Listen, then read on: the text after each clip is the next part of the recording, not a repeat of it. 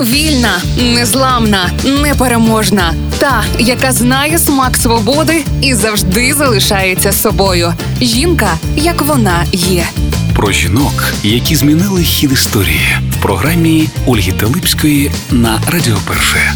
Світлину Тетяни Блізняк, яка годувала немовля у київській підземці у перші дні повномасштабної війни, зробив угорський фотограф Андраш Фьольдеш і опублікував у своєму інстаграмі. Фото розлетілось по всьому світу, а потім його побачила і ілюстраторка Марина Соломенникова з Дніпра і намалювала картину. Жінка годує дитину на тлі схеми руху потягів. Мені ніяково не знаю, як реагувати. З одного боку, приємно, бо ця ілюстрація привертає увагу всього світу до України, але це не я, а образ, що став іконою. Я ж звичайна жінка, яка тікала від війни, розповідала Тетяна Блізняк газеті UA. Нині образ Тетяни зображений на іконі Київська Мадонна в одній із церков італійського Неаполя. Тетяна Блізняк родом з містечка на Львівщині. Вона художниця, закінчила Львівську академію мистецтв за фахом художника-реставратора. Працювала в художній студії, вчила малюванню дітей. Вийшла заміж за корінного киянина і переїхала до столиці. За два місяці до війни у подружжя